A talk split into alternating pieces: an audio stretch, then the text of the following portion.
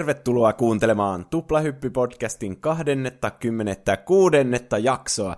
Studiossa on tällä kertaa minä, Juuso, sekä tietenkin myös co-hostini Pene, eli minä. Ja hei vaan kaikille.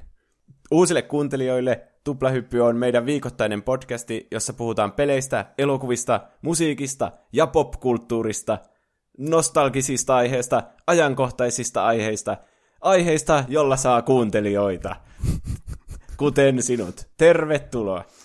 Me valitaan siis joka viikko omat aiheemme ja tällä viikolla puhutaan Shrekistä, eli DreamWorksin klassikosta ja mm. Oscar-voittaja mestariteoksesta. Tuo on kyllä jotenkin mun mielestä absurdia, että se on niinku Oscar-voittaja, mutta erinomaisia elokuvia nuo on nuo alkuperäiset Shrekit. Shrekille perustettiin omaa kategoria itse asiassa Oscareissa. Oh, tai joo. oma Oscar-palkinto. Niinkö? Tästä kuullaan sitten vähän myöhemmin, mm. mutta otetaan tällä viikolla Penen aihe ensin. Oli erittäin hyvä tuo cliffhangeri tuohon, koska mua jäi jännittämään vaan hirveästi, että mikä tämä tää oli tämä erillinen kategoria. Niin... Vuoden Shrek. Mm.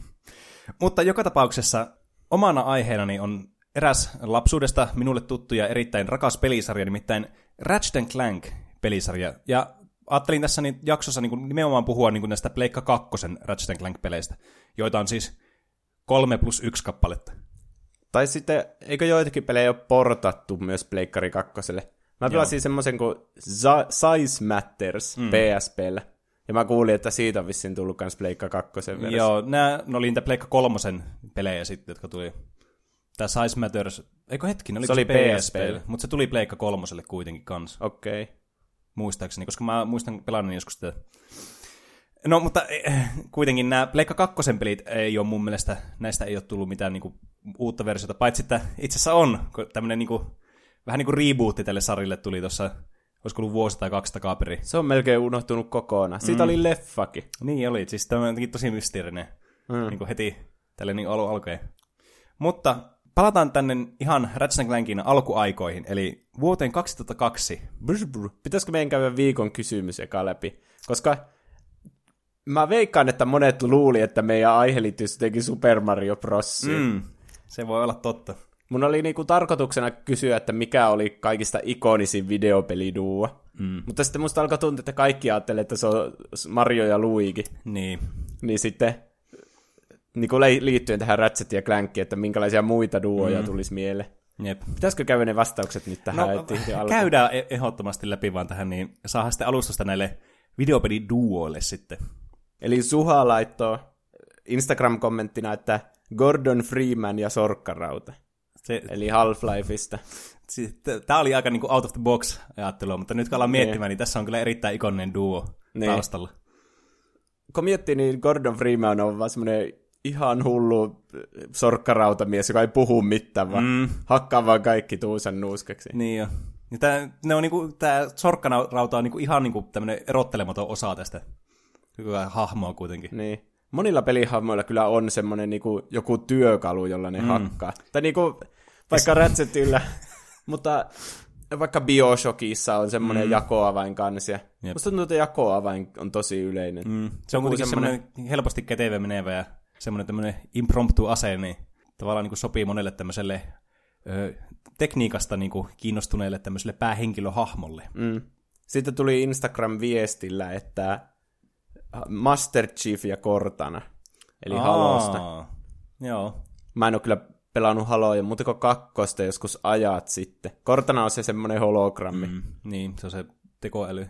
Siis tämä oli aika tämmöinen niinku kiinnostava kans, koska ton, niin, tämä ei ole ihan semmoinen traditionaalinen duo myöskään, niin kuin ehkä vaikka Banzo Kazooie tai sitten Ratchet Clank. Tai Jack and Daxter. Niin. mulla tuli ihan sikana kaikkea eri mm. duoja mieleen. Mulla tuli tommosia mieleen, mutta nämä oikeastaan niinku, tosi mielenkiintoinen tapa niin ajatella tätä asiaa, että totta, niin. että nämäkin on tämmöisiä videopeliduoja kuitenkin. Mm. Ja sitten Juuso ja Pene. Vähän ja, tuoreempi duo. Niin. Me ollaan kyllä hy, niin kuin, todella ikoninen videopelimaailman mm. duo. Kyllä. Että niin, tämmöinen niin kuin kulmakivi suoraan sanottuna tässä yhteiskunnassa. Niin. Ja tämmöistä peliduojen yhteiskunnallisesta merkityksestä ja tämmöistä kädellä käytettävistä työkaluista, niin kuin jakoavaimista.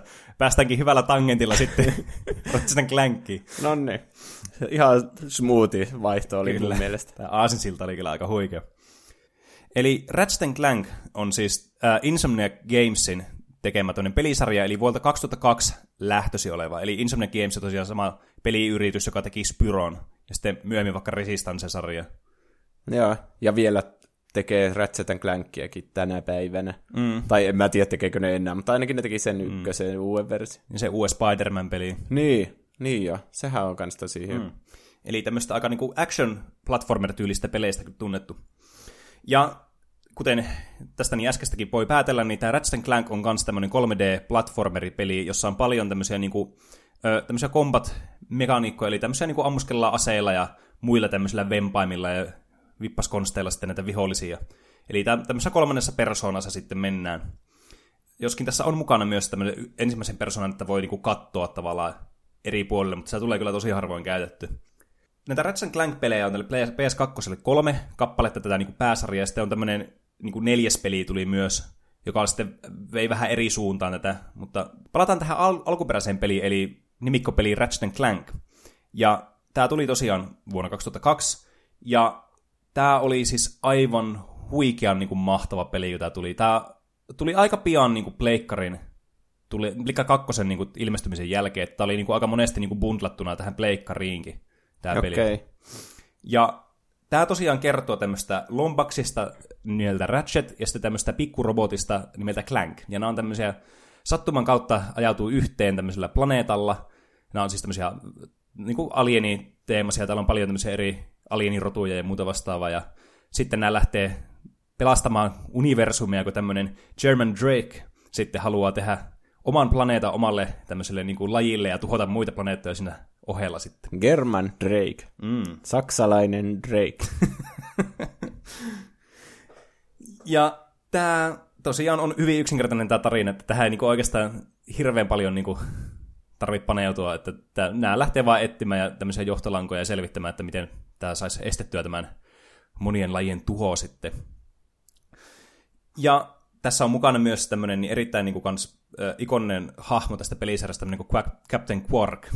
Ah, se on se supersankari. Mm, semmoinen, äh, just tämmöinen niin kuin populaarikulttuuri-ikoni. Tämmöinen eh, ehkä vähän niin kuin feikisti oman maineensa saanut, että ei ole oikea sankari, mutta on tämmöinen niin kuin, vähän niin kuin showmies. Okei. Okay. Mulla ei ole kyllä Ratchet Clankin tarina yhtään tuttu. No siis, ne on kuitenkin aika tämmöisiä geneerisiä, että tavallaan niin kuin, kuitenkin tämä gameplay on ollut aina semmoinen niin kuin, keskittymisaihe tässä. Niin, ja se on pysynyt aika samana. Mm. On siitä jotain semmoisia vähän outoja spin-offeja, mutta yleensä ne on kolmannen persoonan ammuskelupelejä mm. ja aseilla on iso merkitys niissä mm. ja kaikissa. Niin jo. Hyvin tämmöistä niin kuin, nopeaa ja tehokasta actionia. Ja tämä gameplay tosiaan, kuten mainitsin aikaisemmin, että oli tämmöinen kädellä käytettävä tämmöinen työkalu, niin tällä Ratchetilla on tämmöinen ikoninen ase, ase tämmöinen wrench, eli tämmöinen iso niin kuin jakoavain käytännössä.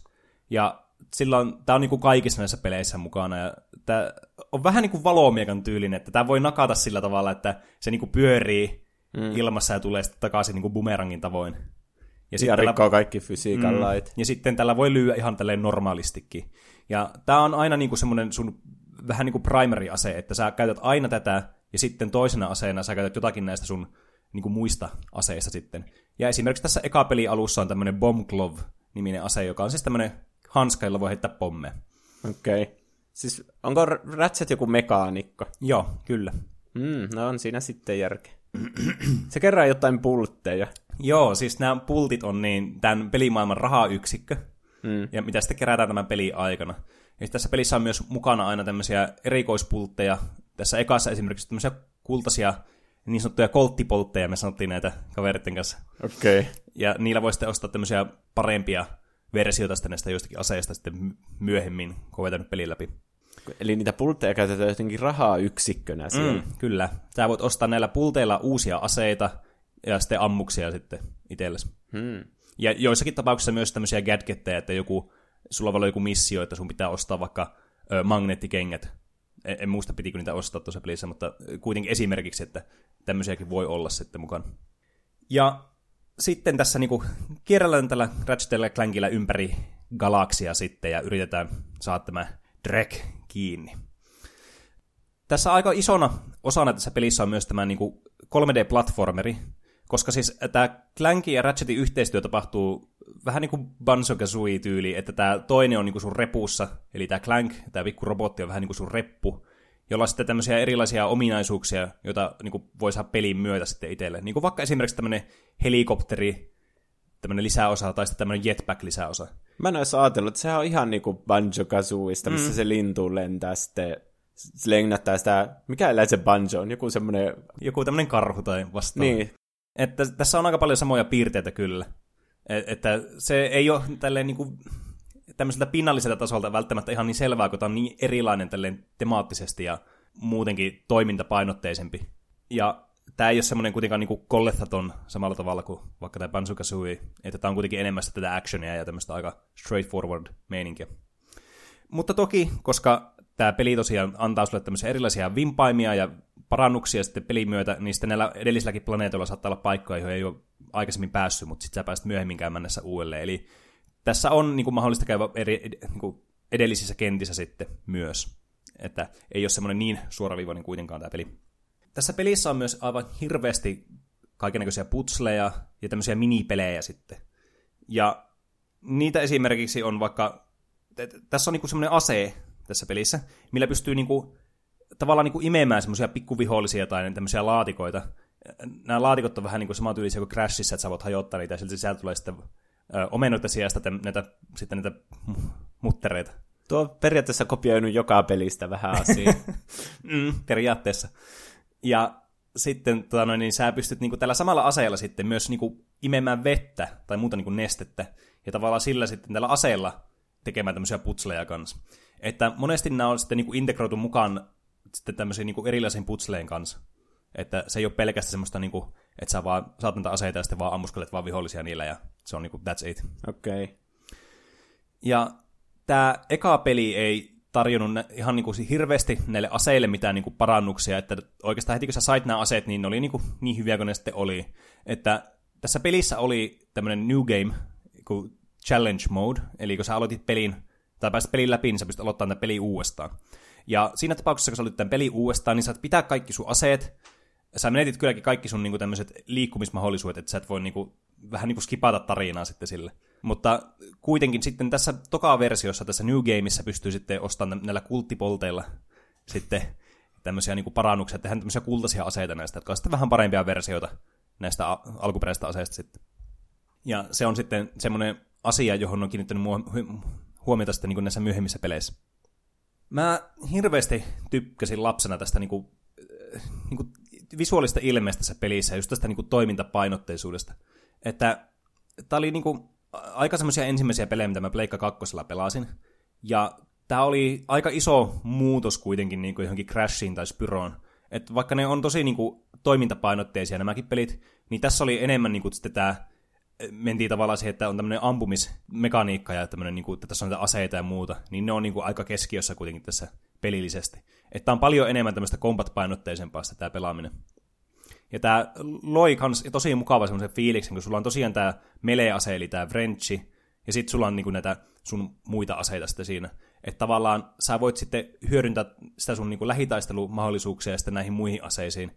Ja pystyy tämmöisen niinku tosi näppärän menun kautta pystyy aina vaihtamaan niinku lennosta aina aseita, mitä käytti. Niin joo, siinähän oli semmoinen jo aika moderni semmoinen semmoinen rengas, tai mikä se onkaan, semmoinen rinkula, mm. ja ne on eri puolilla sitä ne aseet. Jep. Sitähän käytetään monissa peleissä vieläkin. Mm, niin on, että tämä oli kyllä niinku suorastaan trendsetteri tässä suhteessa, tämä oli todella niinku käytännöllinen tämmöisessä nopeassa toiminnassa, että sä pystyt niinku nopeasti vaihtaa aseen toiseen. Että sun niin. ei tarvitse mennä eri sen menun kautta, että painat starttia ja valitset sieltä eri aseen sitten itselle. Mm. Vaan tämä oli tämmöistä tosi niinku nopea temposta, niin kuin tämä peli oli muutenkin.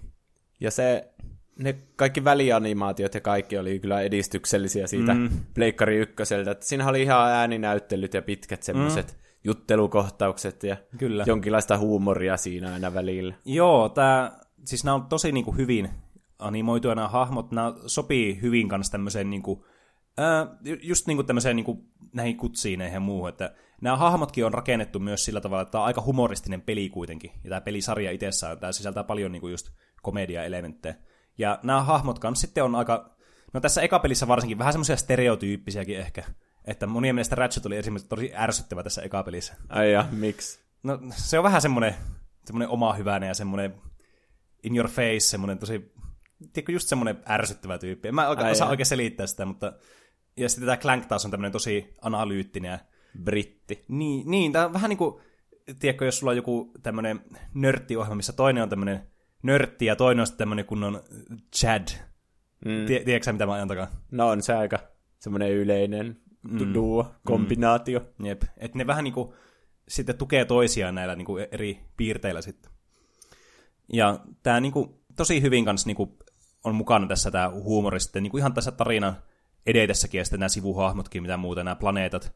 Ja nämä kuitenkin niin kuin kertoo nämä Ratchet Clankit tämmöistä vähän niin kuin, jälleen kerran, mä en muista mikä se oli se jakso, missä puhuttiin siitä, että tässä on tämmöisiä niin kuin piirteitä yhteiskunta niin kuin poliittiseen tämmöiseen niin kuin arvosteluun tämmöistä niin kuin konsumerismia ja tämmöistä niin kuin kapitalismia, kapitalismia kohtaan. Niin, varmaan Hunger Gamesiin jotenkin liittyy Niin. siihen jakso. Taisi olla. Mutta kuitenkin, että tämä niinku sitten ottaa myös aika paljon kantaa sitten näihin piirteisiin. Mm. Aika semmoisella humoristisella tatsilla sitten. Mä oon kyllä vähän kyllästynyt siihen, että aina on pääpahiksena joku semmoinen iso firman johtaja. Mm. Se on jotenkin tosi tylsää vaan. Niin jo. Ja sitten tämä on, niinku, tää on varsinkin tässä pelisarjassa tosi niinku, yleistä. Tyyli mm. niinku, joka peli on aina sama idea periaatteessa.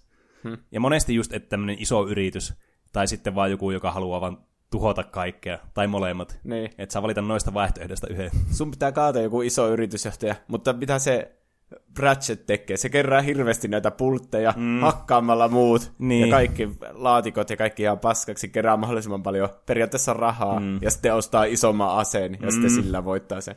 Joo, tämä on varsinkin niinku, tosi ironista sitten tässä tokapelissä, missä tää, sä ostat näitä aseita vähän niin kuin tältä pahiksi organisaatiolta. Ai. Se on melkein jopa tarkoituksella mm. sille, miettikää ihmiset. Mm, kyllä. Ja tämä oli tämä peli kyllä niinku todella niinku hyvin arvosteltu. Ja tää, siis, tää oli niinku todella menestyksekäs peli. Kaikki niinku arvosti tätä kaikin puolin. Tämä erittäin hyvä action ja tosi niinku kiinnostavaa tämä teema ja ympäristö. Nämä aseet ja kaikki, niinku nämä pelimekaniikat tosi niinku hyvin loppuasti vietyjä. Ja sitten kun päästiin tähän jatko-osaan, eli tähän 2003 vuonna tulleeseen Going Commando Nämä, kakkososaan. nämä Ratchet Clank-pelien nimet on aika kummallisia. Onko siinä joku, onko ne jotain penisvitsejä? Nämä, siis nämä pelisarjan nämä, niin nämä jatko-osien nimet, niin nämä on kaikki tämmöisiä kaksimielisiä vitsejä. Niin. Et esimerkiksi tämä kolmas osa on niin kuin Up Your Arsenal, niin se on niin kuin Up Your Arse. Niin, no aina jotain semmoisia. Mm. Mä mietin sitä Size Mattersta, se on vähän kummallinen sille, kun siinä vaiheessa mä en tiennyt niitä, että se on niinku tapana, että mm. ne on aina semmoisia kaksimielisiä. Joo, siis tämä on, tää on niin kuin ihan yleinen trendi tässä pelisarjassa. Niin joka tapauksessa tämä kommandona kulkeminen sitten tässä tokapelissä, niin tämä oikeastaan niin kuin paransi kaikkia näitä ekapelin vähän semmoisia puutteita, että vaikka tämä oli tosi hyvin arvosteltu tämä ekapeli, niin tämä tokapeli niin kuitenkin osasi vielä paremmin tehdä kaiken.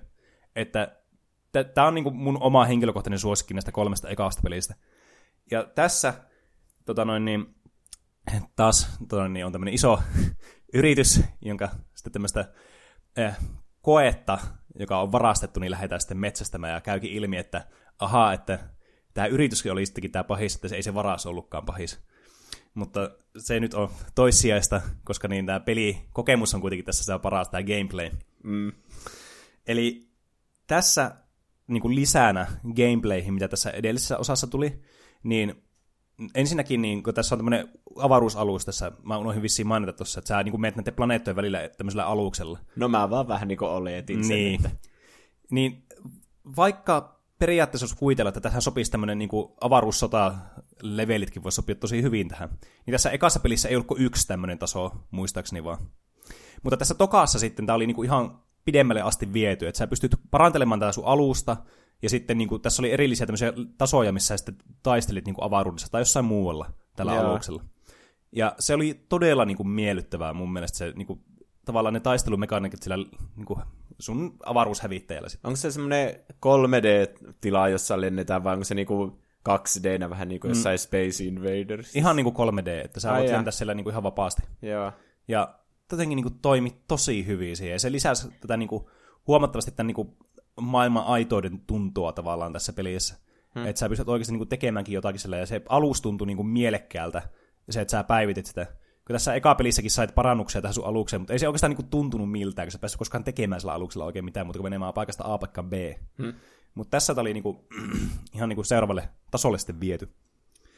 Lisäksi nämä aseet oli kans aika kiinnostavia, koska sen sijasta, että sä ostat vaan tämän parannuksen, kun sä oot pelin läpi, niin näillä oli niinku tämmöiset levelit, mitä nämä sai nämä aseet. Että tässä oli tehty tämmöinen levelityssysteemi tälle aseelle, että jos sä tapaat mahdollisimman monta vihollista sillä sun aseella, niin tää saa vähän niinku expaa. Ja sitten jossakin vaiheessa tämä pääsee levelille kaksi, ja tämä muuttuu niinku ulkonäöllisesti tämä ase, ja sitten niinku mekaanisesti, että mitä se tekee se ase. Hmm. Ja se lisäsi myös semmoisen, niinku, että sulla oli joku syy käyttää semmoisia aseita, mitä sä normaalisti et vaikka käyttänyt tässä eka pelissä että joku oli vaikka vähän huonompi kuin toiset valinnat, niin tavallaan mitä hyötyä käyttää sitä huonoa asetta sitten. Mutta mitä enemmän käyttää, niin sitten siitä saa paremman ja paremman mm, koko ajan. Niin, että ainakin halusi nähdä, että mikä se leveli 2 ase sitten oli tässä. Niin. Ja tässäkin sitten pelin jälkeen pystyy vielä niin kuin ostamaan tähän vielä semmoisen niin kolmannen leveli, jonka pystyy sitten levelittämään vielä korkeammalle. Eli niin kuin käytännössä vähän parantaa sitten pelin jälkeen, kun nämä viholliset kuitenkin pahenee sitten, jos saatat New Gamein, niin samalla sun aseetkin sitten paranee. Pelasitko sä aina ne New Gameit läpi kans? Kyllä mä tykkäsin, että parhaimmillaan mä ehkä vettiin New Gamea, olisiko joku viisi asti näitä.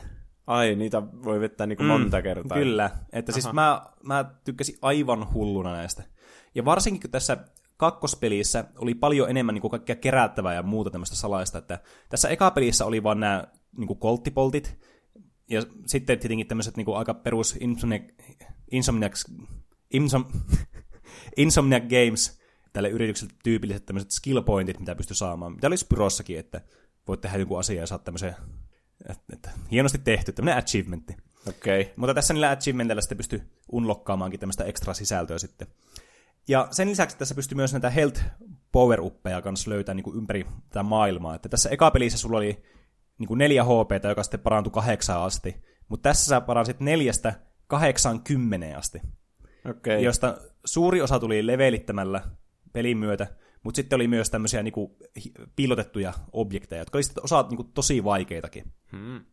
Ja tämän lisäksi sitten tässä pelissä oli myös tämmöisiä areena-tasoja sitten, missä oli sitten tämmöisiä niinku ihan perus, mikä on aika nyky, niinku, tämmöisissä peleissä, vastavalaisissa peleissä, niin aika tyypillistä, että sulla on joku tämmöinen areena, missä sulla on erilaisia tämmöisiä challengeja, ja niin se tulee niinku eri määrä vihollisia sitten vastaan tämmöisellä wave-formaatilla. Se kopioi eka se lentämisen, ja nyt tuo areena jutun Kingdom Heartsista. Milloin Kingdom Hearts tuli? 2002 tai 2001 ehkä hmm. Japanissa. Hmm. No sitten se on ihan hyvin mahdollista. Mutta joo, siis tämä kans niinku, kuten tästäkin niinku huomaa, että nämä on niinku vaan lisännyt asioita tähän, mutta pitänyt tämän, niinku, tämän ydin gameplayn sitten niinku samanlaisena. Että mikä oli niinku se paras osuus tässä alkuperäisessä Ratchet Clankissa, niin ne on pitänyt sen niinku samana, ja sitten vaan niin kuin lisännyt tämmöisiä niin kuin loogisia palikoita tavallaan tähän mukaan, että mitkä niin kuin kuuluu tälleen niin kuin tähän peliin tälleen jälkeenpäin ajateltu, että miksi ne niin kuin keksinyt tähän eka pelin näitä. Ja tässäkin on kaikkia minipelejä, niin kuin jotakin äh, hoverbike racingia, ja, joka on vähän niin kuin wipeout-tyylistä racingia, nyt kun mä oon miettimään, niin sekin on niin kuin pelitty wipeoutista suoraan. ja tässä pystyy sitten niin kuin myös ostaa niin kuin uusia armoreitakin itselle, että otti vähemmän damagea sitten. Ja Ratchet muuttuu visuaalisesti sitten erinäköiseksi. Sitten päästään tähän kolmanteen osaan, jonka minä olin pre-orderannut, kun mä olin niin innoissani näistä ekasta kahdesta. Oho, voiko siihen aikaan pystyä pre-orderaamaan mm. pelejä? Tämä oli jostakin, olisiko pelimiehestä tyyli, että me oltiin ennakkotilattu tämä peli, ja sitten kun tämä tuli tämä peli, niin mun äiti oli käynyt hakemassa tämä, ja sitten kun oli syöty illallista, niin mä pääsin sitten vihdoin pelaamaan tätä. Aha. Ja tämän demo oli Sly kakkosessa. Joo, Kyllä. Pelasin sen kyllä aika huolellisesti sillä, sen mm. demon. Että t- tämä oli kyllä aika hypetetty peli, varsinkin koska tämä kakkososa sai niinku vielä raikuvammat niinku suosio-osoitukset tähän ekaan verrattuna. Mm. Että monet pitää tätä yhtenä niinku Pleikka kakkosen parhaimmista peleistä sitten tätä Ratchet Clank kakosta. No saiko ja... ne parannettua vielä kolmoseen? Kyllä itse asiassa sai. No, että vaikka mä itse henkilökohtaisesti tykkään niin kuin esteettisesti ja no, pelillisesti aika samanlaisia kuitenkin tämä kakkonen ja kolmonen, mutta kuitenkin tämä kakkonen on niin kuin lähempänä mun sydäntä kuin tämä kolmonen. Niin tässä kolmosessa, tässä niin nyt oli tarinana se, että tämmöinen Dr. Nefarious, tämmöinen robotti haluaa tuhota kaiken organisen aineksen, niin kuin, tai organiset eliöt universumista. Aika raaka. Mm, siinä, siinä oli oikeastaan tämä koko tarina. Että se haluaa, että kaikki on vaan robotteja. niin sitten Ratchet Clankin pitää lähteä sitten selvittämään tätä. Aina niiden pitää mennä selvittämään. Onko ne salapoliiseja? no siis, ehkä tuo vähän tämmöinen niinku, äh, väärää niinku kuvaa antava tuo sanavalinta. Mutta kyllähän ne periaatteessa lähtee selvittämään, että miten ne saa kiinnittämään ja tuhottua tämä suunnitelma. Ja äh, tässä parannuksina gameplayhin näihin aikaisempiin verrattuna, tai no, verrataan nyt tähän tokaan peliin, niin näillä aseilla oli neljän levelin sijasta oli kahdeksan leveliä, mihin pystyi kehittämään näitä. Eli tässä sä, kun sä ostit tämän aseen, niin sä pystyt niinku oikeasti niinku kehittämään tämän aseen niinku, tavallaan heti sitä yhdestä, ykkösestä niinku vitoseen ekalla pelikerralla ja sitten tokalla pelikerralla niinku kahdeksan asti. Eli se ei ollut enää semmoista, että sä niinku saat yhden leveliä siinä sitten olikin. Vaan niinku tässä piti vielä vähän enemmän grindata näitä aseita. Mm. Ja sitten tämän lisäksi tässä oli myös muita pelielementtejä mukana, että esimerkiksi Clankillä pelattiin tämmöisenä tosi isona versiona, että tästä tuli tämmöinen jättirobotti sitten. Ah joo. Pystyykö sillä lentämään avaruudessa? Siinä Size Mattersissa oli vissiin semmoisia kohtia. Tuo ehkä olla joku semmoinenkin kohta. Okay. Koska mä muistan kans jonkun tommosen, mutta mä en muista, että oliko se tästä pelistä nimenomaan. Huh. Ja sitten näissä oli kans tämmöisiä niinku areenoita ja muita vastaavia. Mutta tässä ehkä suurimpana lisänä tähän niin kuin aikaisemmin peliin verrattuna oli se, että tässä oli monin peli. Aa, niin, niin.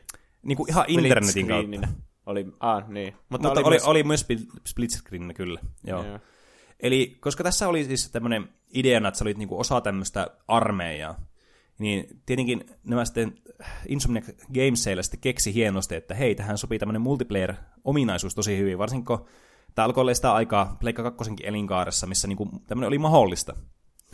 Niin, niin tässä oli sitten tämmöisiä niin kuin erillisiä tehtäviä yksin pelissä, ja sitten näistä oli sitten tehty erikseen tämmöisiä niin kuin, vähän niin kuin multiplayer-mappeja sitten kanssa.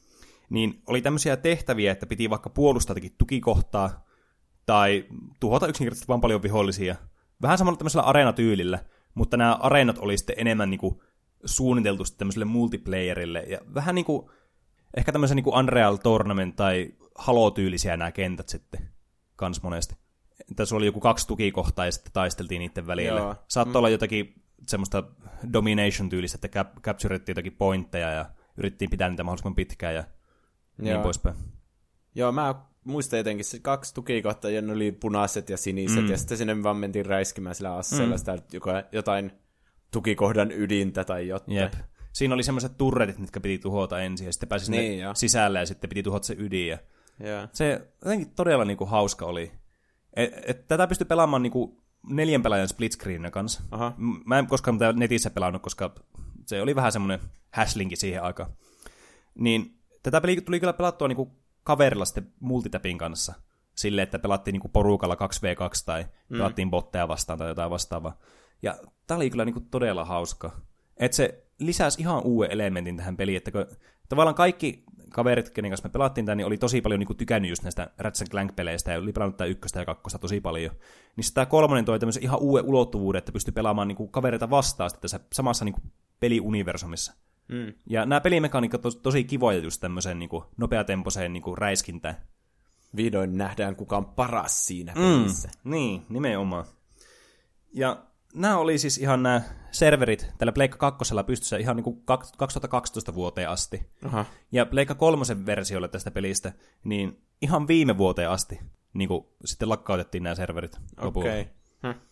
Mutta se oli kans niin kuin, tosi kiva lisää tähän, että siinä oli sitten myös tämmöisiä niin kuin eri ajoneuvoja, niin kuin mönkiä tai muuta vastaavaa sitten kanssa. Mm. Millä sai sitten vähän lisää niin kuin gameplaytä tässä, mukaan. Tässä kolmessa oli semmoinen ase, jolla pystyi muuttamaan vihollisen lampaaksi. Joo, niin olikin. Se oli kyllä... Eikö sinä sitten pystynyt myös ohjata sitä lammasta ja tälle, jos kaveri muutti sut lampaaksi? Mitenköhän se meni?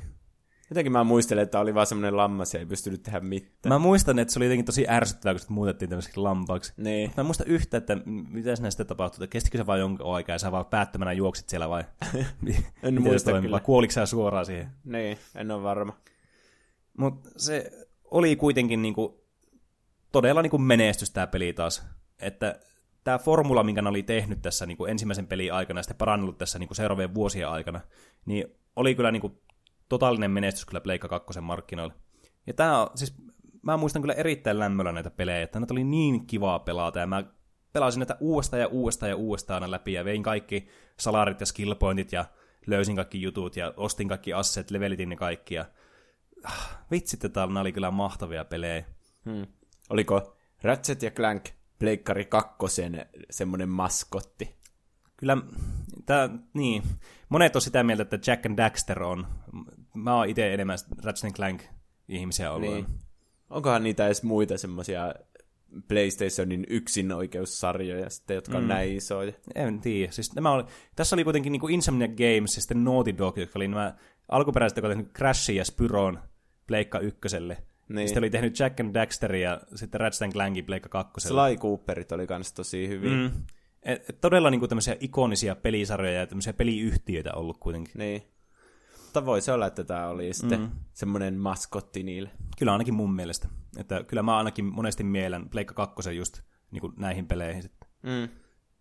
Tässä oli myös se hauska puoli, että oli vielä sitä aikaa, kun käytettiin muistikortteja sitten. Niin tavallaan näissä oli hauska semmoinen piirre, että jos sä olit, sä olit pelannut aikaisemmat pelit läpi, että sä aloitat vaikka tämä Going Commando eli tämä kakkospeliä, Hmm. niin silloin, jos sulla oli tämä play, niin kuin ensimmäisen pelin niin kuin tallennus itsellä, niin se tarkoitti sitä, että sä sait sitten ilmaiseksi osan näistä vanhoista aseista niin kuin siihen kakkospeliin sitten. Ai aha. Koska nämä aseet koostu sitten siitä, että näissä oli aina tapana ottaa niin kuin vanhoja aseita osa ja sitten uusia aseita kanssa mukaan. Mm. Niin sitten jos sulla oli tämä aikaisempi save, niin sä, tavallaan sulla oli ne aseet jo periaatteessa, kun sä olit vetänyt sen aikaisemman pelin läpi. Tuommoista käytettiin kyllä tosi harvoin peleissä, mutta tuohon on niinku nerokasta, että mm. voi muista tallennuksista kanssa ottaa Niin, sinne. ja siis todella kivaa lisää. Semmoinen, niin kuin, se luo semmoista yhtenäisyyttä myös tälle pelisarjalle itsessä. Niin. Et, et, et tavallaan niin kuin, tuntuu loogiselta, että totta kai sillä Ratchetilla on ne aseet olemassa, kun se on aikaisemminkin hommannut ne. Niin. Ettei siinä ole sitä yleistä kliseetä, että hahmo on aina ihan surkea peli alussa, mm. vaikka se olisi viime pelissä kehittynyt isoimmalle levelille. Niin. Niin tämä oli kyllä, niin kuin, mä tykkäsin hirveästi siitä kanssa. Ja sitä ei niin kuin, oikeastaan näe enää niin kuin, y- nykyään yhtään. Että se on niin kuin, oikeastaan, ehkä jossakin, että sä oot jonkun pelialussa, ehkä sä oot jonkun skinin tai joku tämmöisen. Mutta, niin. niin, en mä nyt tiedä, miten se... Tää, tää kuitenkin erostelee ihan pelimekaanisesti kuitenkin sitten, että sun ei ostaa niitä aseita erikseen, sä säästät rahaa sitten siinä kanssa samalla, Mm. niin kuin pelisisällä. Öö, nämä oli niinku ne Ratchet Clankin niinku nämä pääpelit tälle Pleikka 2. 2005 tuli vielä sitten tämmönen niinku Deadlocked-niminen peli. Tämä oli pelkästään Ratchet Deadlocked, e- että tässä ei ollut Clankia periaatteessa. Niinku, Ai jaa. tässä itse pelissä ei ollut mukana, että sä pelasit pelkästään Ratchetille. Onko Deadlocked joku kaksimielinen juttu? Se ei mun mielestä ei taida ollut. Hmm. Tai ei mulla ainakaan tule mieleen. Joku voi laittaa meille palautetta, jos on näin. Voi selittää se. Mm. Mutta tämä on siis käytännössä perustuu pelkästään tähän moninpeliominaisuuteen, mikä tässä oli tässä kolmosessa. Ai jaa. Eli nimenomaan niin tämmöiseen areena tyyliseen että tässä tämä platforming oli tosi vähäistä, mutta tässä keskityttiin nimenomaan niin just tähän niin näihin areenataisteluihin ja muuhun. Mm. Että vähän erilainen kuin nämä aikaisemmat. Ei ollut se, semmoinen peli, mitä mä pelasin hirveästi, kun mulla ei ollut tätä enää, kun mä olin tämmöinen puristi näiden Ratchet Clankien suhteen. Mutta olen mä tätäkin pelannut kaverilla ja ihan huvittava peli kyllä. Plus tässä pystyy pelaamaan kooppina tätä läpi tämä kampanja. Ai jaa. Niin se oli kans ihan kiva sitten. Mm. Että tälle lyhyesti niin tämä tarinakin tässä, että tämä Ratchet on joutunut tämmöiseen niinku, äh, multigalaktiseen tämmöiseen niinku gladiaattoritaisteluun sitten mukaan. Okay. Ja joutuu viihdyttämään sitten yleisöä, kun se on kuitenkin tämmöinen niinku galaksin tämmöinen yksi suurimmista tämmöistä superstaroista tämä Ratchet. Tuo kuulostaa tommoselta tosi spin-off-maiselta mm. kyllä. Niin jo. Mä oon yllättynyt, että tämä on Insomniac Gamesin tekemä kuitenkin tämä peli. No niin kuin on niin kuin nämä jatko-osatkin sitten, tuli myöhemmin Pleikka kolmoselle ja sitten nelosellekin. Joo. Mutta siinä oli niinku mun mietteet näistä alkuperäistä kolmesta peristä. Että nämä on niinku, nämä on semmoisia niin PlayStationin klassikkopelejä kyllä kanssa, että jos pitäisi tehdä Pleikka 2 tämmöinen listaus semmoista PlayStation 2 Classic-konsoliin, niin, niin nämä pelit olisi kyllä ehdottomasti siinä listalla mukana. Ainakin Nämä kolme. Näistä. Ai, yksi. Jos pitäisi yksi valita niin kuin Crashien ja Spyrojen kanssa, hmm. niin, niin kyllä mä valitsin tuon kakkosen, se on kuitenkin lähimpänä mun sydäntä aina ollut. Mulla tekisi mieli pelata se uusi versio. Se näyttää jotenkin tosi mm. kivalta. Mä en ole pelannut itse sitä, vaikka mä kuitenkin hirveästi dikkaan näistä peleistä. Että mä oon kuullut semmoista vähän ristiriitaista kommenttia siitä, mutta tavallaan vaikea sanoa. Pitäisi itse testata, että voisi niinku tietää, että onko niin. se hyvä vai ei. Siinä on kyllä yhdet parhaista grafiikoista, mitä mä oon mm, ikinä nähnyt. Niin jo. Ja sitten tuli sitten se elokuvaakin tuli tästä samasta, niin kuin, niin. kun tämä on niin rebootti tästä ekasta pelistä periaatteessa. Mm. Niin, niin se on jotenkin tosi kummallista. Pitäisi se, jos me katsotaan joskus se elokuva, niin se pitää kyllä sisällyttää siihen videopelielokuvat jaksoon, joten mä veikkaan, että se on semmoinen katastrofi. Mm, todennäköisesti. Amor infinitus. Oletko aina halunnut tietää, miltä tuplahyppy kuulostaa leikkaamattomana? Oletko aina halunnut osallistua mukaan keskusteluun reaaliajassa? Meillä on sinulle juuri sopiva tuote. Tuplahyppy Podcast Live. Tuplahyppy kuullaan tänä vappuna Rattoradiossa, eli Oulussa taajuudella 98,1 MHz tai netissä osoitteessa rattoradio.fi. Tuplahyppy Podcast Live tiistaina 23.4. kello 12 alkaen.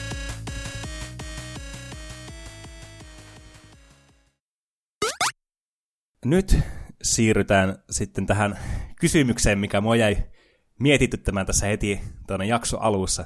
Juuso, haluatko avata vähän tätä, että mikä tämä oli tämä kategoria, minkä takia niin tämä on Oscar-voittaja tämä Shrek? Tämä voi olla vähän antikliimaksi tämän kaiken odottamisen jälkeen.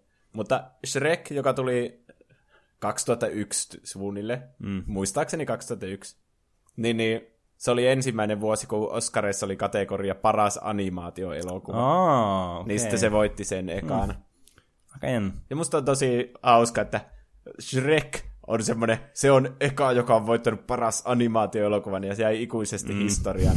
Vaikka kyllähän se nyt sille animaation laadulta ja kaikelta semmoiselta on ihan selkeästi Pixaria jäljessä. Mm, niin. Tässä vaiheessa oli tullut jo Toy Story 2, joka on ehkä niinku objektiivisesti maailman paras elokuva. Shrek on myös tosi, tosi hyvä. Mm, niin jo. Ja ehkä enemmän semmoinen aikuisten makuun, että Oscar, mitkä liian vanhukset, jotka siellä äänestää niistä palkinnoista, niin varmaan tykkää siitä. Niin, onhan siis, tämä on niinku huomattavasti paremmin myös sopii niinku vanhemmille, jos haluaa semmoista niinku huumoripainotteista elokuvaa. Niin. No hei, kerropa sun kokemuksista lapsena, kun katsoit Shrekin ekkaa kertaa. Oh, ensimmäistä kertaa Shreki. No siis, mä en nyt muista välttämättä ihan sitä ensimmäistä kertaa, milloin mä oon nähnyt Shrekin. Luultavasti jostakin DVDltä silloin, ehkä jossakin kotona, kaveritten kanssa katsottiin. Mutta mä muistan tosi hyvin sen, että me oltiin meidän niin ystävien luona käymässä niin Amerikassa, missä nämä asuu, tai asui tähän aikaan, ne asui tällainen niin Kaliforniassa. Niin me käytiin siellä sitten, ja me oltiin yksi ilta sitten, oltiin tuolla, niin istuttiin siellä ja iltaa siellä niiden luona, ja katseltiin sitten näitä elokuvia, niin siellä oli Shrekkiä sitten luvassa, niin katsottiin sitten Shrekkiä, ykkönen, ehkä kakkonenkin katsottiin silloin, en muista, katsottiinko molempia samana iltana. Okei. Okay. Mutta semmonen mä muistan kyllä. Hmm. Katsoitteko te suomeksi vai englanniksi? Englanniksi tietenkin, kun eihän siellä ollut suomenkielistä versiota niin, siitä, niin. tai suomenkielisiä tekstejä edes. Jaha, niin, niin, niin. niin siinä sitten piti pistää omat englanninkielen taidot oikein kunnolla koetukselle sitten. Hmm. Joo, Shrek on kyllä semmoinen elokuva, että mä tykkäsin siitä ihan ok silleen mm. pienenä. Se on vähän semmoinen tylsempi kuitenkin kuin vaikka mm. Pixar-elokuvat, kun ei siinä nyt... Ne hahmot enimmäkseen kävelee ja juttelee ja heittää niin läppää. Jo. Ja ne läpät on semmoisia, että mulla oli jo pienenä semmoinen aavistus, että mä en ehkä ihan ymmärrä kaikkea. Mm. Nämä on vähän tämmöisiä, niin kuin, tavallaan, niin, jos näistä ottaa nämä kaikki niin kuin, tavallaan tämä huumorin pois tästä, tästä tarinasta, niin tämä on todella kliseinen tämmöinen tarina. Niin. Ja todella niin kuin, periaatteessa niin kuin tylsä, sä et tapahdu mitään Se, Niin. niin. Semmoista merkittävää. Paitsi tämä lohikärmä oli ihan niin supersiisti mun mielestä. Niin oli. Onhan tässä toimintaakin, mutta niin... Kun mä katsoin tää eilen, niin mä olin yllättynyt, että siinä on tosi paljon semmoisia, että no niin, Shrek ja Aasi kävelee ja juttelee. Mm. Seuraava taas Shrek ja Aasi kävelee ja juttelee. Fiona ja Shrek kävelee ja juttelee. Mm. Mutta, mutta se, mitä ne juttelee, ja se on se juttu, että ne heittää hyvää läppää, ja tässä on oikeasti hyvä sanoma tässä mm. elokuvassa, mutta lapsena mä ehkä tykkäsin enemmän just siitä Shrek kakkosesta. Mm. Siinä vaiheessa, kun Shrekistä oli tullut tämmöinen kunnon franchise vähän niin kuin, ja tämmöinen mm. tuttu nimi, ja sitten siitä elokuvastakin tehtiin semmoinen, että siinä sai piettyä lasten huomioon kauemmin. Mm. Joo, siis siinä oli paljon enemmän semmoista niinku visuaalista äh, tämmöistä actionia, plus sitten, että tämä oli tämä huumori kans enemmän tämmöistä niinku, äh, tämmöistä vähän tämmöistä slapstick-huumoria aika paljon oli. Niin. Semmoista, minkä ymmärsin niinku lapsenakin. Niin. E, Tässä ekassa Shrekissä huumori on aika paljon semmoista, että hei, tiedätkö sä Matrixin? Mm. Matrix on nyt myös uusi mm. elokuva. niin jo. Muistatko sen? Ja sitten aikuisten huumoria on aika semmoinen semi paljon, että mm. siinä on semmoinen boner-vitsi yhdessä vaiheessa. Robin Hood, kun se laulaa sen jonkun biisin, Mm. niin sitten siinä on se, se, selvästi huomaa, että siinä aiotaan sanoa siinä biisissä, että he wants to get laid, mm. mutta sitten siinä he wants to get, ja sitten kun eri tyyppi pääsi ja sanoo, että paid. Mm. Niin siinä on tommosia vitsejä, Mm. Joo. jotka on tosi hyviä. Niin on, ne on to, niinku, tämä huumori on kyllä niinku, tälleen, äh, aikuisena, kun sitä katsoo, niin se, se on jotenkin todella sopivaa tähän. Niinku, se, siinä on ju- just semmoinen kiva kontrasti, että se ei mene liian semmoiseksi överiksi, mm. mutta se on just semmoinen so- sopivalla tavalla kaksimielistä tai semmoista niinku, tyhmää periaatteessa se huumori. Niin. Ja muutenkin kaikki hahmojen keskustelut, niin kuin vaikka se, missä ne keskustelee siitä, että jotta että jätit ovat kuin sipuleita, Mm. niin, niin se on tosi hyvin kirjoitettu kohtaus, mm. ja molemmat heittää, Aasi ja Shrek heittää semmoisia hauskoja kommentteja joka väliin. Mm. Niin jo. Katsoitko sä tämän, tai niin eilen, kun sä katsot elokuvan, niin katsoitko sä tällä originaalilla niin N-näyttelyllä? Joo, katsoin. Eli niin, tässä on Mike Myers on mm. Shrekkinä. Jep. Se, sillä on semmoinen joku skottilainen aksentti. Mm. joka on sillä ollut monissa muissakin elokuvissa. Vissiin just samanlainen kuin Fat Bastardilla mm. siinä Austin Powersissa. Jep. Josta muuten tulikin mieleen, että tässä on aika, tässä on aika samanlaista huumoria kyllä havaittavissa, niin kuin mm. Austin Powersista ja tässä.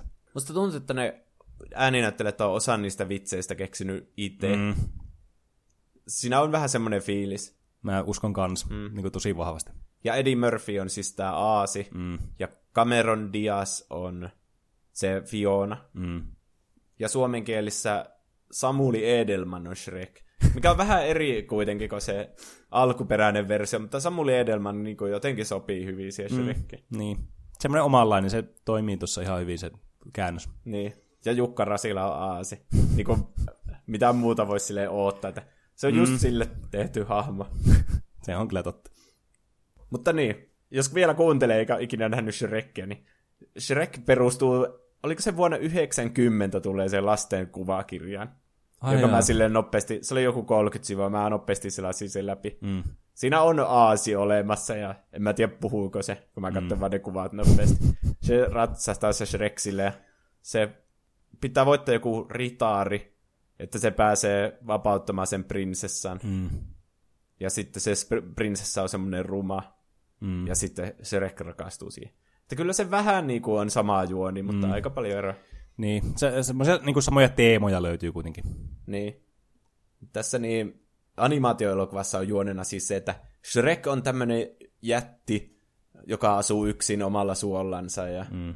ihan, se näytti nautta, nauttiva siitä yksinolosta ja siitä niinku muiden trollaamisesta, jotka yrittää tulla sinne, että se vähän niinku pelottelee niitä, mutta siinä huomaa, että sillä on semmoinen huumori siinä mukana, että mm. mä syön sun maksan ja sun silmämunista tulee kastiketta. Mm. Niin, niin, ja sitten kaikki pelkää sitä, mutta sitten kun nämä, tämä Lordi Farquaad, Mm. en mä tiedä miksi se haluaa häätää kaikki taikaeläimet sieltä va- valtakunnasta. Mm. Se on varmaan rasisti. Varmaankin. Kun se, se sanoi jotain, että haluan puhdistaa tämän maan, niin se on kyllä vähän semmoinen Adolf Hitler-tyylinen. Mutta kuitenkin nämä kaikki taikaeläimet menee sitten turvaan tänne Shrekin suolle. Tai oliko se, että ne häädettiin sinne? Mä, se on vähän epäselvää kyllä. Ehkä ne häädetään sinne. Niin, te on kyllä, tässä on paljon epäselviä asioita tässä niin, Niin. sarjassa kyllä muutenkin. niin, jos miettii tätä sarjaa kokonaisuutena, niin tämä ei kyllä pysy yhtään kasassa. Mutta niin, tämä Aasi ei pelkää tätä Shrekkiä, mm. vaan se, se Aasia jotain ekana vangita. Mm. Niin sitten tämän Shrekin kanssa se löytää sen turvan. Ja... Nämä muodostaa tämmöisen hauskan duon, jossa Shrek on tämmöinen ei vittu kiinnosta mikään, ja mm. sitten Aasia on semmoinen puhelias, ja se ei niinku tympäänny siitä Shrekistä yhtään. Mm. Aika tämmöinen niin elokuvamaailman niin yksi ikonisimmista duoista. Niin voisi jopa sanoa. Mm. Niin, äh, se Shrek lähtee sinne Lordi Farquaadin luo, niin kuin sanomaan, että hei, mitäs nämä kaikki eläimet tekee täällä muun suolla. Mm-hmm. Että se haluaa, että ne pääsisi omiin koteihinsa ne eläimet. Joo. Mutta tämä Lordi Farquaad haluaa naida jonkun prinsessan, mm-hmm. että siitä voisi tulla kuningas itsestä. Mm-hmm. Niin sitten se valitsee kolmesta prinsessasta tämmöisen jonkun TV-show-formaatin kautta, että se haluaa just sen Fionan. Sekin on joku, se on johonkin viittaus johonkin oikeaan ohjelmaan. Mm. Niitä sanotaan joksikin bacheloretteiksi siinä. Mm. Siis tä- tässä on tosi paljon tämmöisiä niin popkulttuurivitsejä, tämmöisiä referenssejä. Ja ne on mun mielestä niin kuin, ne on erittäin niin kuin hyvin toteutettu kyllä tässä. Mm. Niin ja sen lisäksi tässä on popkulttuuriviittauksia, niin Disney-leffoihin on tosi paljon viittauksia. Niin jo. Tätä todella monesti heittää Disney-leffoista läppää, että siihen että just, että on tämmöinen tosi kaavamainen tarina, että on tämmöinen prinsessa, joka on mm. vangittuna tyrmässä, tyrmässä linnassa, ja sitten tämmöinen uljas prinssi menee sinne, ja sitten ne heti rakastuu, ja menee naimisiin, ja elävät onnellisena loppuun. Ja se niin alkaa se koko leffa siitä, että Shrek lukee tämmöistä kirjaa ja reppii siitä sivuun ja pyyhkii sitä perseen. Se on jotenkin semmoista niinku, tuo alkukohtaus jotenkin niinku, jotenkin niinku kiteyttää tämän koko niinku Shrekin ja tämän elokuvasarjan niinku, teki tämmöisen tosi tiukkaan tämmöisen paketin, että millainen tämä koko homma on. Niin. Se jotenkin tekee niistä Disneyn kliseistä semmoisia, että minkälaisia ne olisi käytännössä. Mm. Tai mä menen ehkä vähän asiaille, mutta siinä esimerkiksi se pelastaa sen prinsessan, mm. niin ekana se Fiona on vähän niin kuin silleen, että nyt näin sen kuuluu mennä, että mä nuku, esitän nukkuvaa tässä ja mulla niin. on Niin. tää kukkakimppu ja nyt se pussaa mua ja Niin. sille. Sitten se Shrek on vaan sille, no eikö nyt me lähdetään äkkiä, täällä on se lohikärve ja kaikki, mm. että eihän me nyt tähän jäädä mitään. Niin. Ja sitten se prinsessa on paljon sille, että ei tän näin pitänyt mennä, että tässä oli tietty se kaava. Mm. Mutta tämä elokuva heittää kaikki kaavat vaan hukkaan ja mm. tekee omalla tavallaan. Kyllä. Niin tosiaan sitten se Shrek lähtee niin pelastamaan sitä prinsessaa sen sille Farquaadille vaimoksi, että ne tekee semmoisen diilin, että... Mm. Ja sitten Aasi tulee mukaan. En muista miksi. Tai en ymmärrä miksi. Onko se se kohtaus, missä tota, noin, niin, ne yrittää vangita niitä semmoisia taikaotuuksia ja se yrittää joku, joku emäntä yrittää myyä jotakin se Aasia, kun se osaa puhua. Ja sitten se ei puhukaan siinä ja sitten se alkaakin puhumaan ja se on vähän semmoinen sekava se kohtaus ja Se oli kyllä kaikki hauska. menee päin helvettiin. Ja se on muutenkin hauska siinä, kun näkee ne kaikki Disney-hahmot, että joku Pinokkio Mm. tai Lumikki ja seitsemän kääpiötä ja semmoista. Nehän on niinku, kai ne on niinku vapaassa käytössä, vähän niinku, Niin kun on tosi vanhoja tarinoita. Mm. Jep. Niin sitten DreamWorks on voinut vaan ottaa ne, Mm.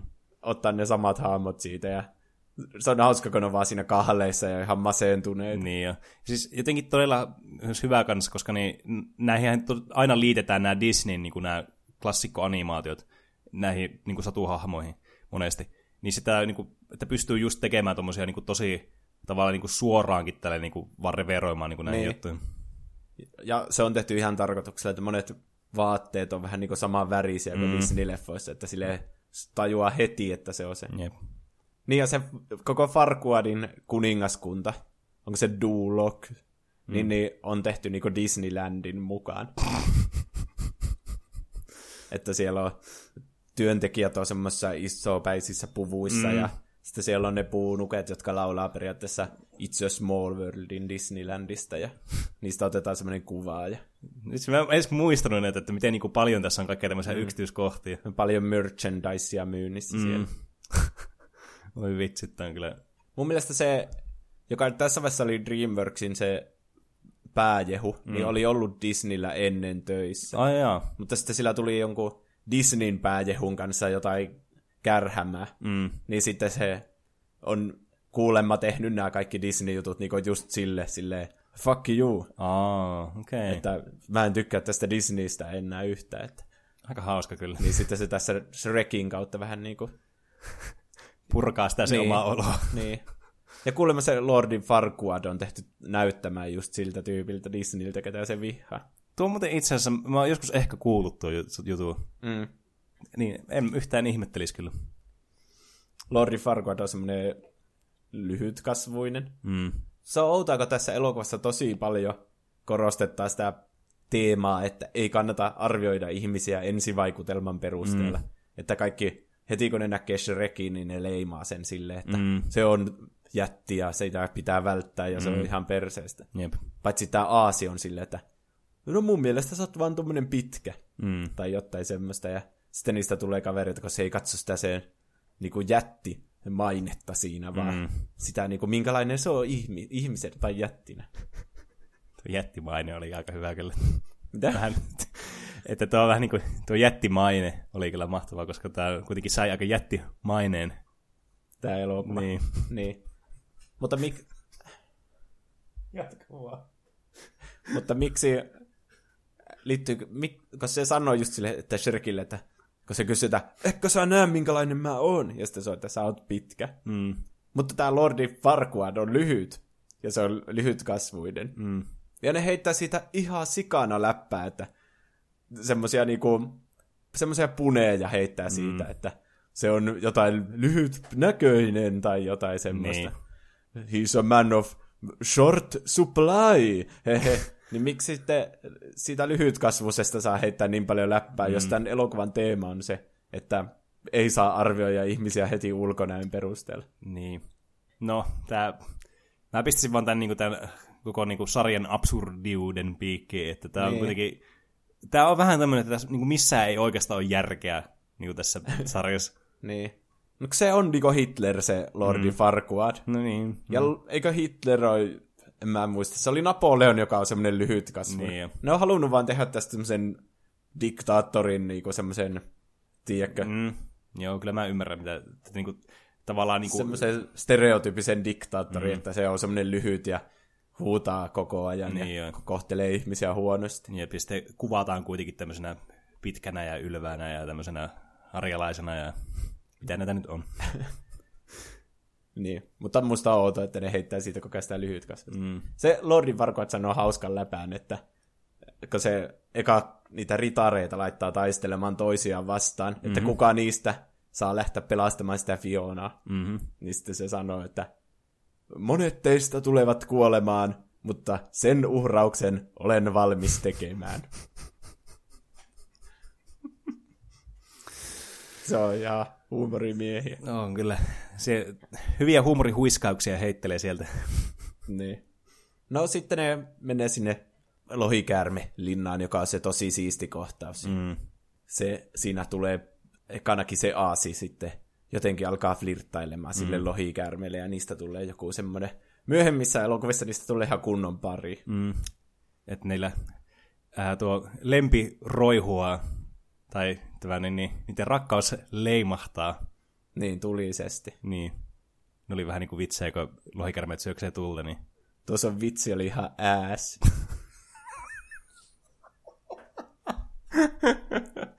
Ja mulla, mulla tulee tästä mieleen se meidän Aladdin podcast. Joo, Ja joka taas- suututti kaikki. niin.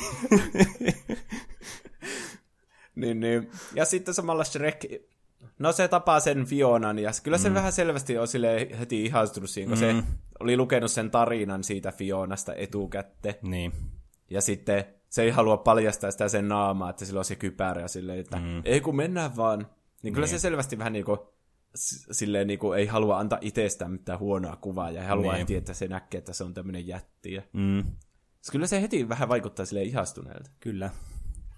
Ja tästä Fionasta, kun ne sitten saa sen vapautettua, niin alkaa paljastua tämmöisiä niinku jättimäisiä piirteitä. Mm. Miten tuo voi sanoa? Jättimäisiä. Ei niinku isoja piirteitä.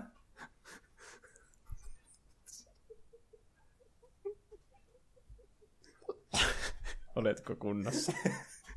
Mun mielestä, jatketaan. niin, niin se, siitä tosiaan paljastuu semmoisia niin, äh, salaisia tonne, niin, käänteitä.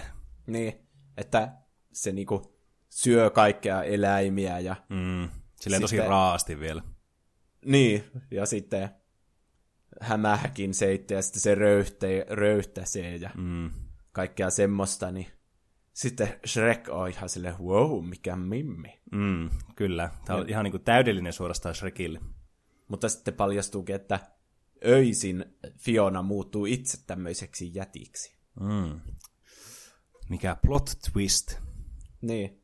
Mä tykkään siitä kohdasta, missä ne alkaa sille Shrekin kanssa sille vähän niinku rakastua siinä ja ne puhaltaa semmoiset ilmapalloeläimet Mm. ja muutenkin kaikkea semmoisia ällöttäviä asioita tekee siinä Mm. yhdessä. Jep. Mutta sitten siinä tulee se, tiedätkö, jokaisessa elokuvassa tulee aina semmoinen väärinkäsitys. Joo. Niin se on ni- ma- maailman turhauttavinta katsottavaa. Koska siis A- se Aasi saa tietää yksi yö, mm. että se Fiona muuttuu semmoiseksi Mm-hmm. jätiksi. Joo. Niin sitten se juttelee se Aasia, se Fiona siitä asiasta. Ja sitten se Fiona sanoo just sille epämääräisesti, että kuka voisi rakastaa jättiä ja jätti ja prinsessa eivät vain sovi yhteen ja kaikkea semmoista. Mm. Ja Shrek kuulee sen, ja se luulee, että se tarkoittaa, niin kuin, että Fiona ja Shrek ei voi sopia Niin. yhteen, mutta se tarkoitti, että se sen se prinsessa maine ja se, niin. että se on myös jätti mm. niin, Niin, niin öisin, niin mm. ne ei sovi yhteen. Aivan. Niin sitten se Shrek vettää siitä herneen nennää ja mm. sitten se kutsuu Lordi Farquaadi sinne niiden luo. Ja sitten siinä tulee toinen väärinkäsitys, että se Shrek on sille, mä kuulin kaiken mitä sä sanoit ja en tykkää susta enää. Ja se Fiona ymmärtää sen silleen, että se kuuli sen oikean totuuden, että se Niin, muuttuu joo. siksi jätiksi. Ja sitten se ei sen takia tykkää siitä. Eli siinä ta- tapahtuu kaksi semmoista Aivan. väärinkäsitystä vähän niin kuin putkeen. Niin, niin. Ja se on todella turhauttavaa katsottavaa, että miksi te puhutte niin epämääräisesti, että mm. te ette tiedä, mistä te puhutte. Niin on. Se on, oh. ja se on niin yleistä just kaikissa tämmöisissä elokuvissa. Varsinkin jos siinä on joku romanttinen tämmöinen niinku subplotti mukaan. Niin. Ton takia mä en pysty katsoa romanttisia komedioita, kun ne on ihan ärsyttäviä. Ja sitten lopussa aina, niin kun mennään tietenkin tunnustamaan se rakkaus ja yhtäkkiä se mm. unohtuu se koko väärinkäsitys, niin se, missä tulee se väärinkäsitys, on ärsyttävää katsottavaa. Mm. Niin on. Niin, no kuitenkin Shrek palaa omalle suolle ja riitaantuu se Aasinkin kanssa. Ja mm. Sitten se Aasi lopulta tulee sillä lohikäärmeellä sinne Shrekin luo ja sanoo, että ei kun se oli väärinkäsitys, että nyt me lähdetään ennen kuin se menee naimisiin sen Lordi Farquaadin mm. kanssa.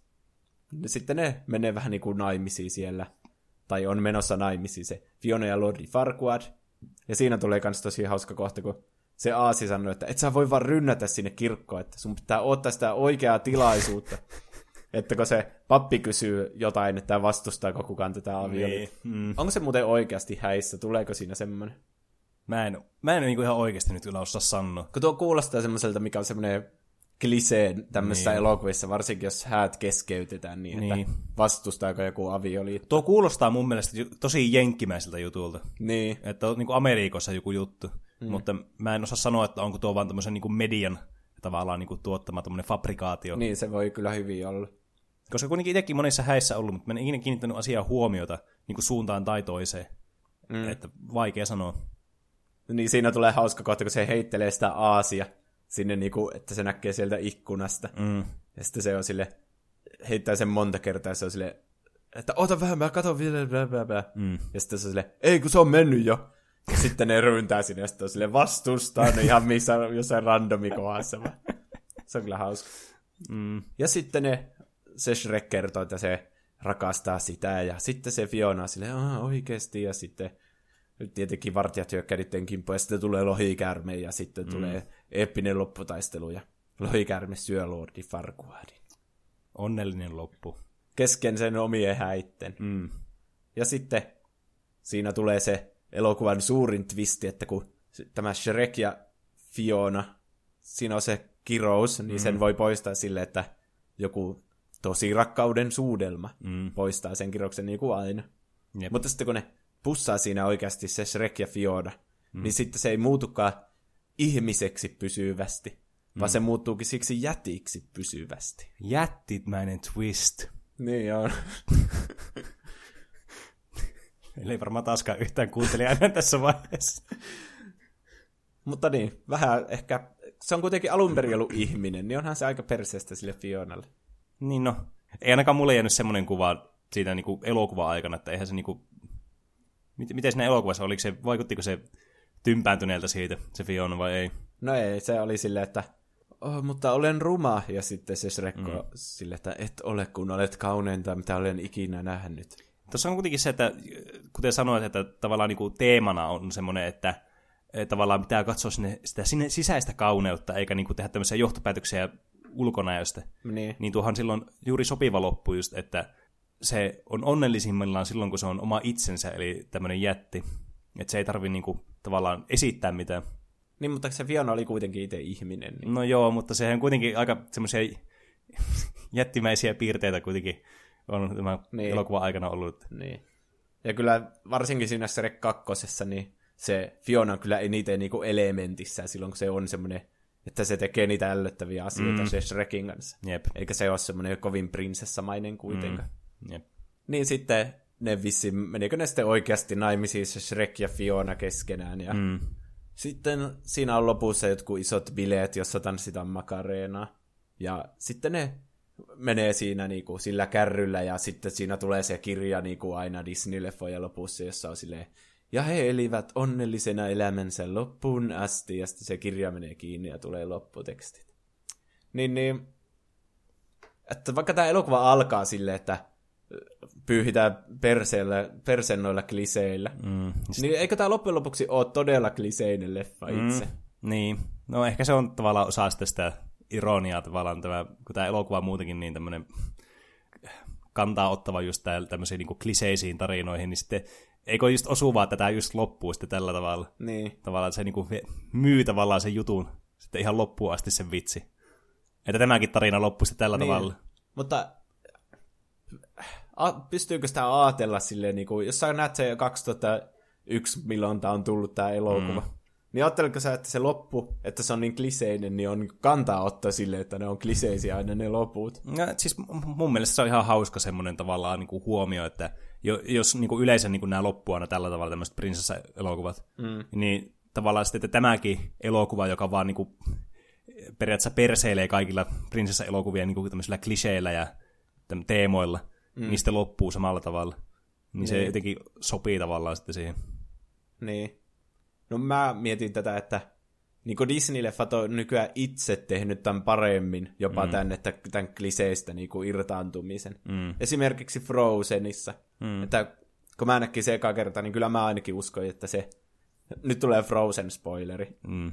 Mutta niin kuin se, kehen se rakastuu se Anna siinä alussa, Mm. niin kyllä se, se on heti semmoinen, no niin tuo on se, niin kuin se sen love interest nytten. Mm. Ja, niin kuin siinä tuli heti se fiilis, mutta sitten siinä olikin iso twist ja kukaan ei ole kenenkään love interest lopulta, mm. vaan se on enemmän sitä siskojen välistä suhdetta. Niin Mm. Mun mielestä se rikkoo sen kaavaa silleen oikeasti. Mm. Mutta se rek- heittää vaan läppää siitä, mutta loppujen lopuksi on itse semmoinen. Mm. Niin. Ja silläkin tasolla, että kun tässä niinku Disneystä ja siitä, että kaikki on semmoista franchisea ja se, siinä on se Disneylandi, mm. jossa on kauheasti Lordi Farquaad ohjeistuotteita ja tämmöistä. Niin loppujen lopuksi Shrek on itsekin todella iso ja yksi menestyneimmistä tämmöistä franchiseista. Mm. Ja Shrek niinku merchandise on ihan joka paikassa ollut silloin, kun nämä leffat on tullut. No, mun mielestä se on jotenkin niin, niin sopivaa tavallaan. Niin sä ajattelet, että sekin on silleen tarkoituksena. Tai siis, että niin kuin, mikä voisi olla semmoinen niin kuin, enemmän niin kuin semmoinen tälle koko ilmiölle tavallaan keskisormea näyttävä tapa lopettaa tuommoinen, tai niin kuin, miten se edistyy tämä koko keissi tästä, kuin se, että tavallaan se päätyy itsekin siihen samaan Niin. pisteeseen. Niin. Se ei ole ehkä tämän leffan tekemät. Mm. Sitten tämä niin, tarina tästä sar- sarjasta on niinku kiinnostavampi, tai silleen, että mm. tämä niinku heittää eka läppää niistä, mutta sitten se itse muotoutuu kuitenkin mm. lopulta semmoiseksi, mistä se heittää läppää, niin mm. kertoo jonkun suuremman totuuden tästä meidän kapitalistisesta yhteiskunnasta. Kuten aina. niin. Tässä on tuosta Shrek 1 vielä. Tässä on tosi semmoiset 2000-luvun niinku, alun semmoinen alternative rock niin soundtrack, jossa kaikki on niin semmoisia Smash Mouth-biisejä. Mm, Siinä, se alkaa heti semmoisella biisillä ja semmoisella Smash Mouth All Star-biisillä. Mm. joka on niinku jäänyt kyllä erittäin ikoniseksi biisiksi. Niin. niin mä just sille heti kun mä aloitin sen leffan, niin oli silleen, että vittu, se on ihan samat musiikit kuin jossain Digimon-elokuvassa. sitten mä katsoin netistä, niin Digimon-elokuvassa on se sama biisi. Hää? Smash Mouthin Ei oo. On, on. Ei voi olla. Joo, joo. Mä oon, siis, mä oon nähnyt Digimon-elokuvan kaikille kuuntelijoille tiedoksi. Mä oon kertonut Juusolle tästä monta kertaa, mutta mä vuokrasin Digimon-elokuvan pienenä. Tämä oli yksi mun suosikki-elokuvista. Mä katsoin yhden viikonlopun aikana se joku 15 kertaa se elokuva. Ei varmasti oo sitä biisiä siinä. Ei Joo, voi joo. olla. Hey now, I'm an all star. Missä hey now. se on? En mä tiedä. Mä vaan katsoin sen netistä nopeasti. Hetkinen, onko se se viimeisen mini-elokuvan aikana? Siinä alka-alussa. Ehkä. En tiedä yhtään missä kohtaa Pitää se- varmistaa tämä, mutta mä Pitää, vähän... pitää joskus Digimon jakso. Ei herranen aika. niin, niin kuin olin sanomassa, niin tästä on kolme jatko-osaa. Eli Shrek 2, joka on mun oma lemppari tästä mm. sarjasta. Munkin kanssa. Voi vaikuttaa siihen se, että on pienenä tykännyt semmoista toimintapainotteista. Mm. Tai sitten, että tässä on enemmän semmoista kasari-musiikkia ja mm. varsinkin siinä lopussa tulee todella eeppinen, kun siinä on se Holding Out for a Hero ja mm. sitten se lähtee pelastamaan sitä, niin se kohtaus vieläkin tuo mulle kylmät väreet. ja muutenkin Funky Town ja sun muuta. Ja Mm. Se on vähän erilaisessa, se on semmoisessa paljon kaupunkimaissa ympäristössä, mm. niin Mm, niin jo. eri fiilistä. Mutta sitten kolmonen ja nelonen, niin ne on, on nähnyt nekin, mutta ei ole niin hyviä kyllä. Mm. Mä oon ehkä nähnyt kolmosen joskus, mutta nelosta mä en ole nähnyt se. Joo. Nämä menee siihen, että Shrek perustaa perheen ja sitten se saa lapsia ja Mm. vähän niin kuin irtaantuu siitä, mikä siinä alun perin oli se ydinasia siinä. Niin. Ja sitten varsinkin, kun näitä kaikkia taikajuttuja tulee siihen mukaan, niin tämä sarja ei niin pysy enää kasassa. ja siinä on, no, mä haluan pitää joskus ehkä Shrek 2 oman jakson. Se on, se on kyllä oikeasti tosi hyvä elokuva, Niin. Shrek 2. Miksei? Ja sitten on spin-offi siitä Saapasjalkakissasta. Ai niin, joo, totta. Sekin vielä. Ja kaksi jouluspesiaalia myös. Vaan nämä jouluspesiaalit herättää aina semmoisen heti tämmöisen kauhu- ja pelosekaisia tunteita. Niin. Kauhu ja pelko kuitenkin aika aika samanlaisia tunteita, nyt alkaa miettimään. Kauhu ja pelko. Shrek on saksaa ja tarkoittaa kauhua ja pelkoa. Niinkö? Joo, joo. Ah. Tuli mieleenkin tämmöinen fakta tässä hmm. yhtäkkiä. Eli oli aika tämmöinen hyvä niinku, t- tämmöinen titbitti kaikille taas. Niin. Nuihin, mihin on, bubivisoihin. Kyllä. Niin. Niin, ja Shrek, vaikka ne elokuvat on loppunut, Mm. Joskus 2010 tai milloinhan se tuli se vipa, Mm. niin Shrek on elänyt internetissä omaa elämäänsä. Kyllä, ja er, erittäin niinku, tota noin, niin, myöskin niinku, suosittua elämää siellä. Niin. Shrekistä on tullut tämmönen meemien klassikko itse asiassa. Niin jo. Onko sulla mielessä mitään lempari Shrek-meemejä? No mulla tulee nämä kaksi ö, varmaan niinku tunnetuinta. Tää tämmönen erittäin härski 3D-animaatio, tämmönen Shrek is Love. Shrek is life. Niin, Joo, mä katsoin tämänkin eilen, kun jotenkin tämä soppi niin hyvin. Se kertoo semmoista yhdeksänvuotiaasta pojasta, joka on todella innokas Shrek-fani. kyllä. Ja se oli hyvä sen videon kommentit, että se kiellettiin todella pahasti kaikissa kouluissa se video, mm. ja ei sanoisi mainita Shrek-sanaa, kun niin. saattoi saada jälkiistuntoa. Ja... Mm. Se aika, is, aika iso tämmönen juttu tuli siitä. Ja... Mm.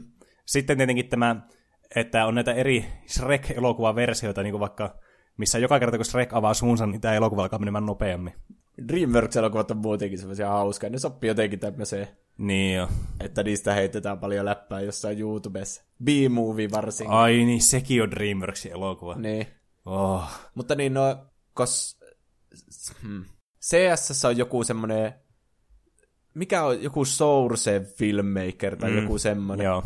Niin siihen on saanut nämä Shrek-assetit jotenkin. Mm. Ja se on tullut tosi yleiseksi, että niillä tehdään niitä Shrek-fani-elokuvia. Niin. Vähän niin kuin tämä Shrek is Love. niin, niin, ei kannatti katsoa sitä, se on kyllä... Siitä tulee tosi ahistavaa oloa kyllä. mua, mua enemmän huvittaa, mutta tietenkin niin, onhan se vähän semmoinen niin synkkä kuitenkin, että, että Niin. niin, niin kuin, eh- ehkä se kuitenkin se konteksti on niin kuin se huvittavin mun mielestä. Tämä on niin kuitenkin niin absurdi tavallaan, menee niin kuin ihan överiksi tämä koko keissi. Ja tämä Shrekin niin koko olemus. Mm. Miksi sun mielestä Shrek sopii hyvin meemiksi? En tiedä. Olisiko... Tämä on paha, kun nyt kun mainitsit tosiaan, että B-moviekin, niin kuin, sekin on myös yksi samanlainen niin kuin iso vitsi periaatteessa. Niin. Ja sekin on DreamWorksin elokuva, niin onko DreamWorks sitten itsessään tämmöinen vitsi niin kuin mm. animaatiomaailmassa? Kyllä se varmaan on. En, en muista sanoinko tuossa alussa, mutta meiltä toivottiin, että puhuttaisiin välillä DreamWorks-elokuvista, niin sen mm. takia otin tässä Shrekin aiheeksi. Mm. Tää, varsin, tämä Shrek 1, kun se on kuitenkin Oscar-voittaja ja kaikkea, niin mm. on oikeasti hyvä elokuva. Mm, niin mutta on. sitten netti on vähän niin kuin tehnyt siitä tämmöisen vitsin. Ja Niin. nykyään Shrekistä tulee vaan mieleen kaikki meemit. Niin jo. Se on kyllä jännä, että miten nämäkin on niinku siirtynyt tämmöiseen niinku moderniin huumoriin niin sanotusti tämän, niin tästä niinku Shrekin omasta tämmöistä huumorityylistä, mikä tässä elokuvassa oli, niin Niin. tämä on nyt ihan niinku tangentille sitten tämäkin, niin kuin tämä Shrek-sarja itsessäänkin. Niin. Shrekillä on myös oma niin Hollywoodissa semmoinen oma laatta, jossa lukee Shrek. Niinkö? Ja joo. Oho, Että todella ikoninen hahmo. wow. Siinä taas toinen pubivisa tidbitti. Niin. Mutta mitäs muuta oot tässä viikon aikana puuhailu? No, nyt on taas niin, tämmöistä niinku supersankarielokuvaa hypeä ilmassa, koska ollaan tosiaan menossa kattoon Shazamia, juuri tänään kyseisenä niin kuin nauhoituspäivänä, ja sitten vielä myöhemmin tätä Captain Marvelia, ja sitten varsinkin kun nyt kun on tulossa tämä niin kuin Avengers Endgame kanssa, niin tässä on aika monta tämmöistä supersankarielokuvasta, mitä tulee katsottua kyllä nyt aika Niin. lähiaikoina. Me puhuttiin jo viime jaksossa, että me käytäis katsomassa, niin, mutta ei me ehitty tässä välissä, kun meillä nyt nauhoitus tuli vähän aikaisemmin, mutta ehkä sitten ensi jaksossa puhutaan näistä leffoista. Mm. Kyllä.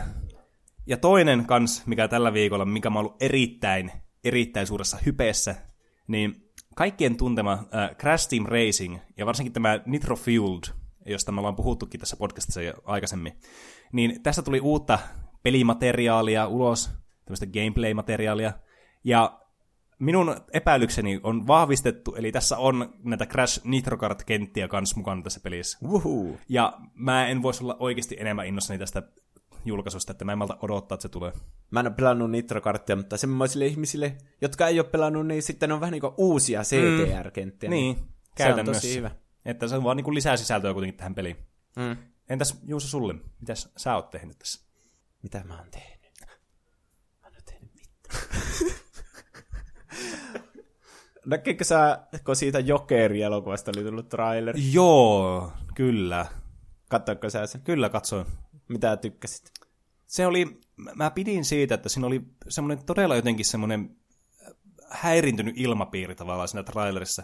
Että tämä, olikin tämä Joking Phoenix, kun tämä on tämä Joo. joka tämä näyttelee, niin osaa kyllä näytellä just tämmöistä erittäin niin kuin, häiritsevää henkilöhahmoa kyllä todella hyvin.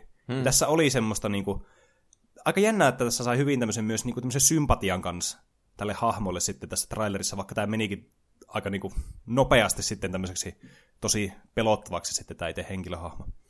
Joo, mä en itse muistanut katsoa sitä, mutta oli tarkoitus katsoa se. Niin hyvä, että sä olit kuitenkin katsonut. No niin.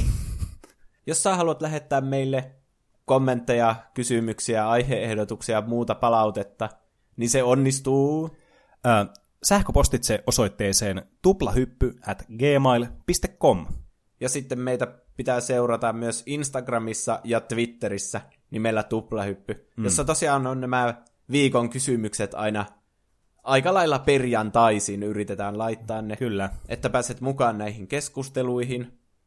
Ja siellä tulee myös muita juttuja aina, Mm. mm. että kanttii seurata Jep. niitä. Ja sinne saa muutenkin postailla sitten, mitä tulee mieleen, niin me varmasti niin. luetaan kyllä niitä. Niistä kautta myös kaikkia kysymyksiä ja kommentteja. Mm. Kyllä.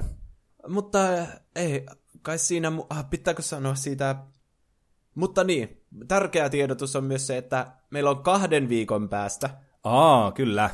eli 23.4. tiistaina tunnetusti, joka on meidän julkistuspäivä mm-hmm. tällä, näille jaksoille, niin meillä on historian ensimmäinen live-jakso. Kyllä, kuulitte aivan oikein. Eikä mikä tahansa live-jakso, vaan kahden tunnin mittainen tämmönen, äh, Rattoradio, eli tämmöinen Oulainen vappuradio, joka niin iloisesti on meidät hyväksynyt sinne hostaamaan tämmöistä kahden tunnin episodia. Mm. Niin, Niin, niin sitä voi kuunnella netin kautta tai sitten Oulussa radion kautta. Mm. Ja siinä oli myös semmoinen shoutboxi, johon voi kommentoida livenä ja mm. meillä on ekkaa kertaa tilaisuus myös niin kuin soittaa musiikkia siellä Kyllä. tässä itse shown aikana. Mm. Ja mikäli teillä tulee tämmöinen hyvä aika silloin kuunnella tätä live-podcastia, niin liittykää toki mukaan ja laittakaa meille sitten kommentteja sieltä Shoutboxin kautta. Tämä tulee myös myöhemmin niin kuin, tarjottavaksi ihan niin kuin tälle jälkikuunteluun kyllä. Että ei tarvitse pelätä sitä, että jos ette pääse silloin kuuntelemaan just tällä kyseisenä ajankohtana, niin tämä voi kyllä kuunnella myöhemminkin sitten tämän podcastin. Eli kahden viikon päästä tiistaina kello 12 alkaen Mm. on Tuplahyppy Podcast Live. Kyllä. Rattaradion jostain nettisivulta se varmasti löytyy. Mm. Kyllä. Toivottavasti löytyy jo, mutta jos ei löydy vielä, niin löytyy kohta. Niin. Ja no ei kai siinä sitten muuta kuin odotellaan ensi viikon jaksoa. Eli ensi viikko ei live-jakso, siitä seuraava viikko live-jakso kello 12. Kyllä. Ja näihin sanoihin ja tunnelmiin. Ei muuta kuin ensi viikkoon. Moi moi! Moi moi!